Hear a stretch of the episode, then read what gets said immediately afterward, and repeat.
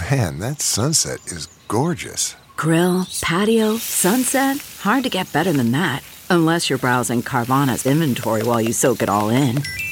Oh, burger time. So sit back, get comfortable. Carvana's got thousands of cars under $20,000 just waiting for you. I could stay here forever.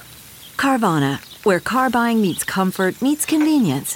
Download the app or visit Carvana.com today.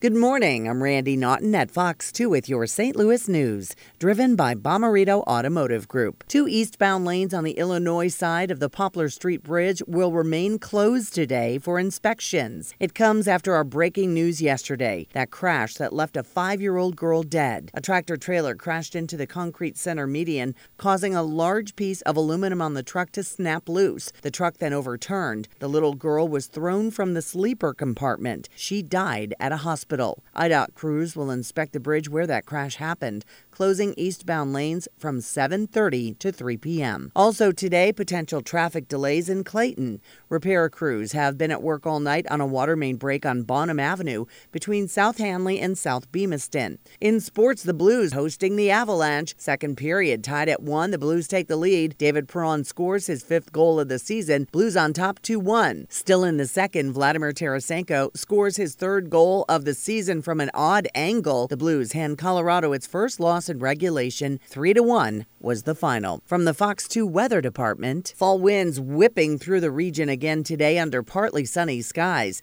Temperatures will be on the cool side with highs reaching the upper 50s and low 60s. Tonight will feature mostly clear skies and low temperatures in the 40s. Wednesday, a return of gusty winds, this time from the southwest, yielding warmer temperatures in the lower 70s. A strong cold front will deliver clouds, showers, and much colder air to the region Thursday into Thursday night.